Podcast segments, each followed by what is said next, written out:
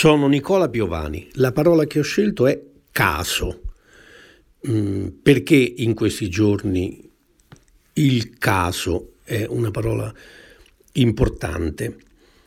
Beh, perché noi abbiamo sempre diffidenza a, mm, ad accettare la casualità degli eventi, eh, sia eventi drammatici come può essere appunto un'epidemia, una sciagura ambientale, sia eventi futili come può essere eh, una partita di calcio. Mm, fatichiamo a accettare che sia casuale la vittoria e la sconfitta, mm, ad accettare l'idea che il pallone che sbatte sul palo può spizzare dentro eh, o fuori la porta. Allora andiamo a cercare delle responsabilità esterne, eh, l'arbitro venduto, la fidanzata troppo avvenente del calciatore, oppure le industrie farmaceutiche, eh, i servizi segreti, l'espressione che fa da Grimaldello al pensiero complottista è guarda caso.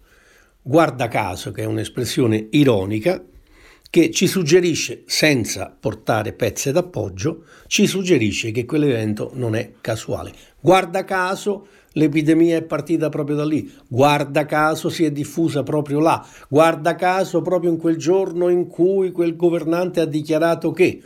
E, la fatica che facciamo ad accettare eh, il caso si alleggerisce se cominciamo a chiamarlo anziché caso il fato.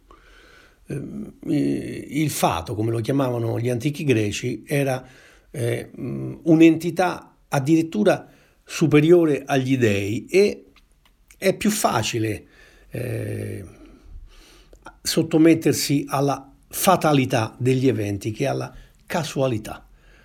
Il fato, la fatalità sono parole che suonano bene, che, che musicalmente hanno una certa autorità. Il caso e la casualità sono parole piccine e quindi eh, la musicalità dà un senso più potente alla parola. Guarda caso.